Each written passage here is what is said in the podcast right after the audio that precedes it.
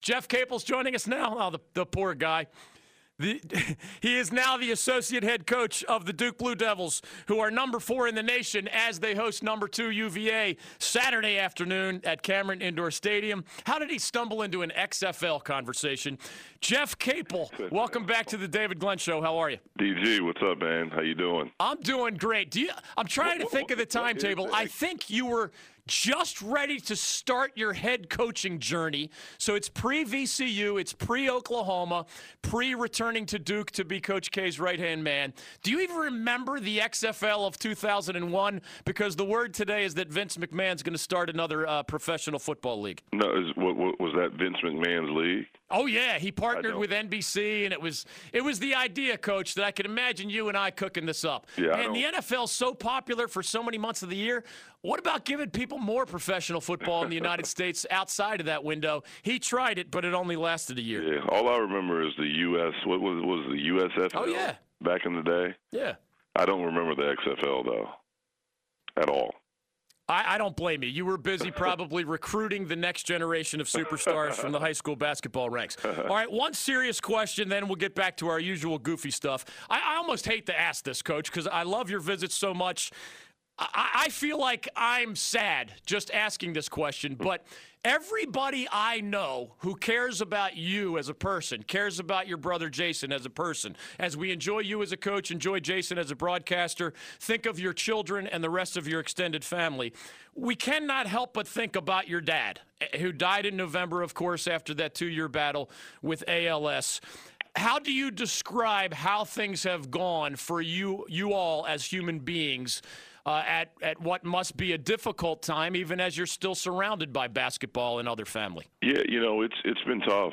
Um, you know, it has been. I'd be lying, you know, if, if I said that it hasn't been. It's it's been very tough. It's been just everything is so different. You know, you experience, you know, different things. My dad passed shortly before Thanksgiving. And so, you know, you go through your first Thanksgiving without your yeah. dad. You know, my mom probably more than anyone you know you go through christmas you you have birthdays you have different things you know for me personally you know the the first game i came back you know it was tough because you know i'm so used to after every game you know talking to my dad and when he wasn't able to talk anymore as the disease progressed it was text mm. and so um i mean it's hard but you know my dad would want us to move on. And that's what we've tried to do with the profession that both Jason and I are in, me and coaching, him and broadcasting around the game. You know, as you know, my, my, my dad is very well known and yeah. and really respected. So just about every game, you know, there's someone that's saying something to me about my dad, and it's actually really cool. I mean, it's hard at times, but yeah. it's really cool. Being at Wake Forest uh, the other day, that was it brought back memories because I think we were there for three years. My dad was an assistant there. It's when he got into college coaching. And so it brought back a lot of memories. But, you know, we're doing okay. My mom's doing okay. Um, we're surrounded by great people, by, you know, we have a really strong, tight knit family, and, uh, you know, we're plugging along. Jeff Capel III is joining us on the David Glenn Show. His dad's name, of course, lives on not only through his basketball legacy, but through his son, Jeff Capel III. And on Twitter, at Jeff Capel, that's Coach Capel's Twitter handle nowadays. All right, uh, we haven't had you on for a while, so when we think of the Blue Devils' journey so far, it includes mostly good things, but also a loss at Boston College, a loss at NC State. What do you think your guys are doing better now? Individually or collectively than you were doing then during those ACC road losses? Well, I think the main thing is that we're playing defense. You know, we're we're we're we, we've gotten better on that end of the floor. Um, you know, after the NC State game, you know, we we really got back and we started working even more on defense and basically going back to the to, to basic principles, basic fundamentals. Um, of defense and getting our guys to understand how important it is. You know, when you have a young team, which we had, I'm not going to consider us young anymore, but when you had such a young team like we had, you know, you try to create habits, you try to develop habits, and it takes a while. And we went through, man, just you know, our schedule was very weird. We had all these games initially, and then we had where we had like a month where we only played three games. Yeah. In those three games, you had exams, so it's not much practice. You came back, you played, and and and then you went home, and you know, and then you came back and you played one more game after that. And so I think that's the main thing, you know, is our defense has improved over the last six games, two and a half weeks, I think is what it is. And, um, you know, we've really gotten better on that side of the floor. You mentioned freshmen, and they all have their unique journeys. You notice more things than we would from the outside. But to me, one by one, light bulbs are coming on. And like you said, you can't view them as freshmen anymore. From my perspective, Marvin Bagley III, the light bulb came on like the first day almost. Yeah. Uh, gradually, I mean, Gary Trent Jr.'s explosion at Miami and in other games, it feels like he's mostly where you want to be. Wendell Carter Jr. Uh, maybe took a little while, but now looks like one of the better players in the entire conference. And and maybe it feels like Trevon Duval still has a, a little ways to go for the light bulb to go on. What do you think of that summary? Disagree or agree? Yeah, you know, I think, I mean, each of them run their own race. And if you look back, you know, to when we relied on this many freshmen was uh, 2014 15. And if you look at those guys, I mean, Ja had it right away. Yep.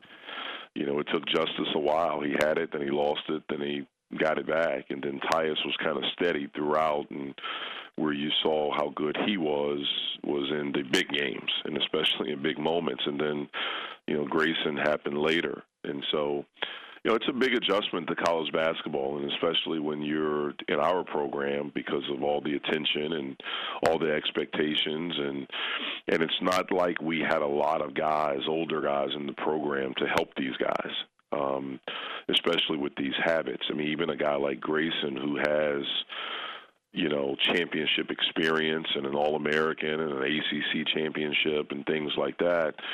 Still, those defensive habits, Grayson didn't have them because it's not like, you know, if I'm being completely honest, we were a great defensive team the last two years. You know, we were okay at times. And so it's getting everyone to understand that. I still think Trevon, you know, he's he's been really good at times for us and then he, he's coming off of maybe his worst game this year against Wake Forest.